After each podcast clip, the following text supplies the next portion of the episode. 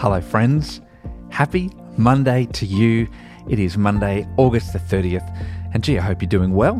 Hopefully, your weekend was fantastic. You feel refreshed and ready to go once again. And frankly, whether you're ready or not, we are going. We are getting into the, um, the end game here in the book of Luke. We are in Jerusalem, and Jesus is talking about end times, and it is all happening. So you buckle yourselves in as together we read Luke chapter 21.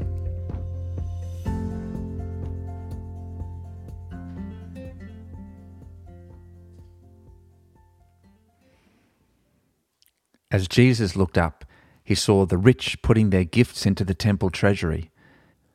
He also saw a poor widow put in two very small copper coins. Truly I tell you, he said, this poor widow has put in more than all the others. All these people gave their gifts out of their wealth, but she, out of her poverty, put in all she had to live on. Some of his disciples were remarking about how the temple was adorned with beautiful stones and with gifts dedicated to God. But Jesus said, As for what you see here, the time will come when not one stone will be left on another. Every one of them will be thrown down. Teacher, they asked, when will these things happen? And what will be the sign that they are about to take place? He replied, Watch out that you are not deceived, for many will come in my name, claiming, I am he, and the time is near. Do not follow them. When you hear of wars and uprisings, do not be frightened. These things must happen first, but the end will not come right away. Then he said to them, Nation will rise against nation, and kingdom against kingdom. There will be great earthquakes, famines, and pestilences in various places, and fearful events and great signs from heaven. But before all this, they will seize you and persecute you. They will hand you over to synagogues and put you in prison, and you will be brought before kings and governors, and all on account of my name and so you will bear testimony to me. But make up your mind not to worry beforehand how you will defend yourselves, for I will give you words and wisdom that none of your adversaries will be able to resist or contradict. You will be betrayed even by parents, brothers, and sisters, relatives, and friends, and they will put some of you to death.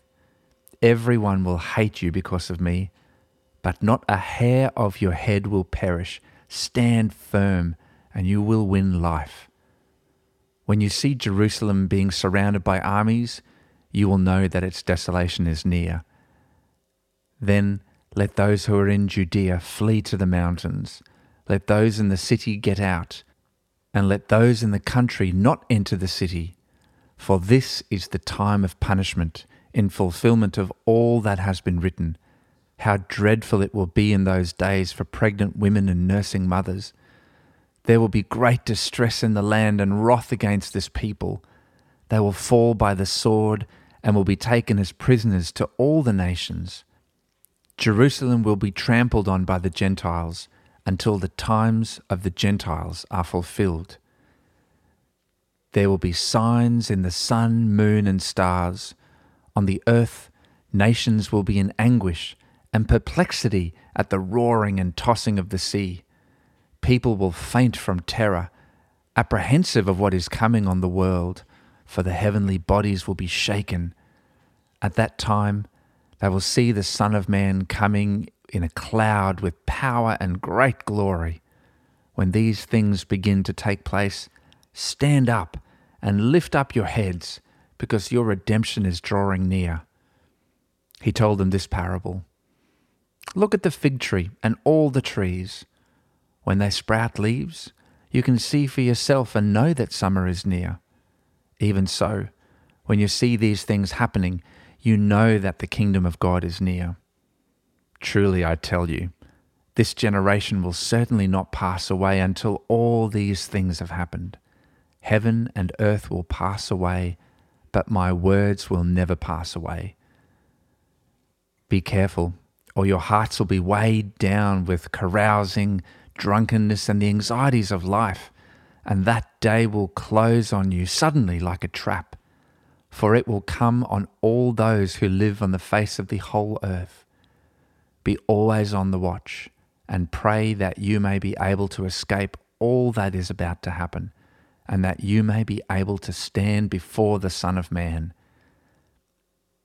Each day Jesus was teaching at the temple, and each evening he went out to spend the night on the hill called the Mount of Olives, and all the people came early in the morning to hear him at the temple.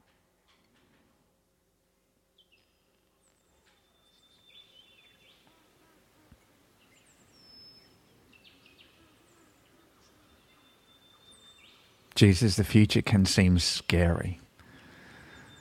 You talk about these end time prophecies, and some of them are clear and some of them seem a little bit overwhelming, frankly. But Jesus, thank you that you tell us that heaven and earth will pass away, but your words will never pass away.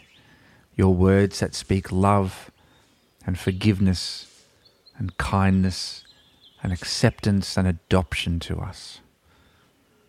Jesus, thank you that you throw your arms wide open, and even though we don't deserve it, you hold us, you embrace us with your love, and you accept us and invite us into your presence.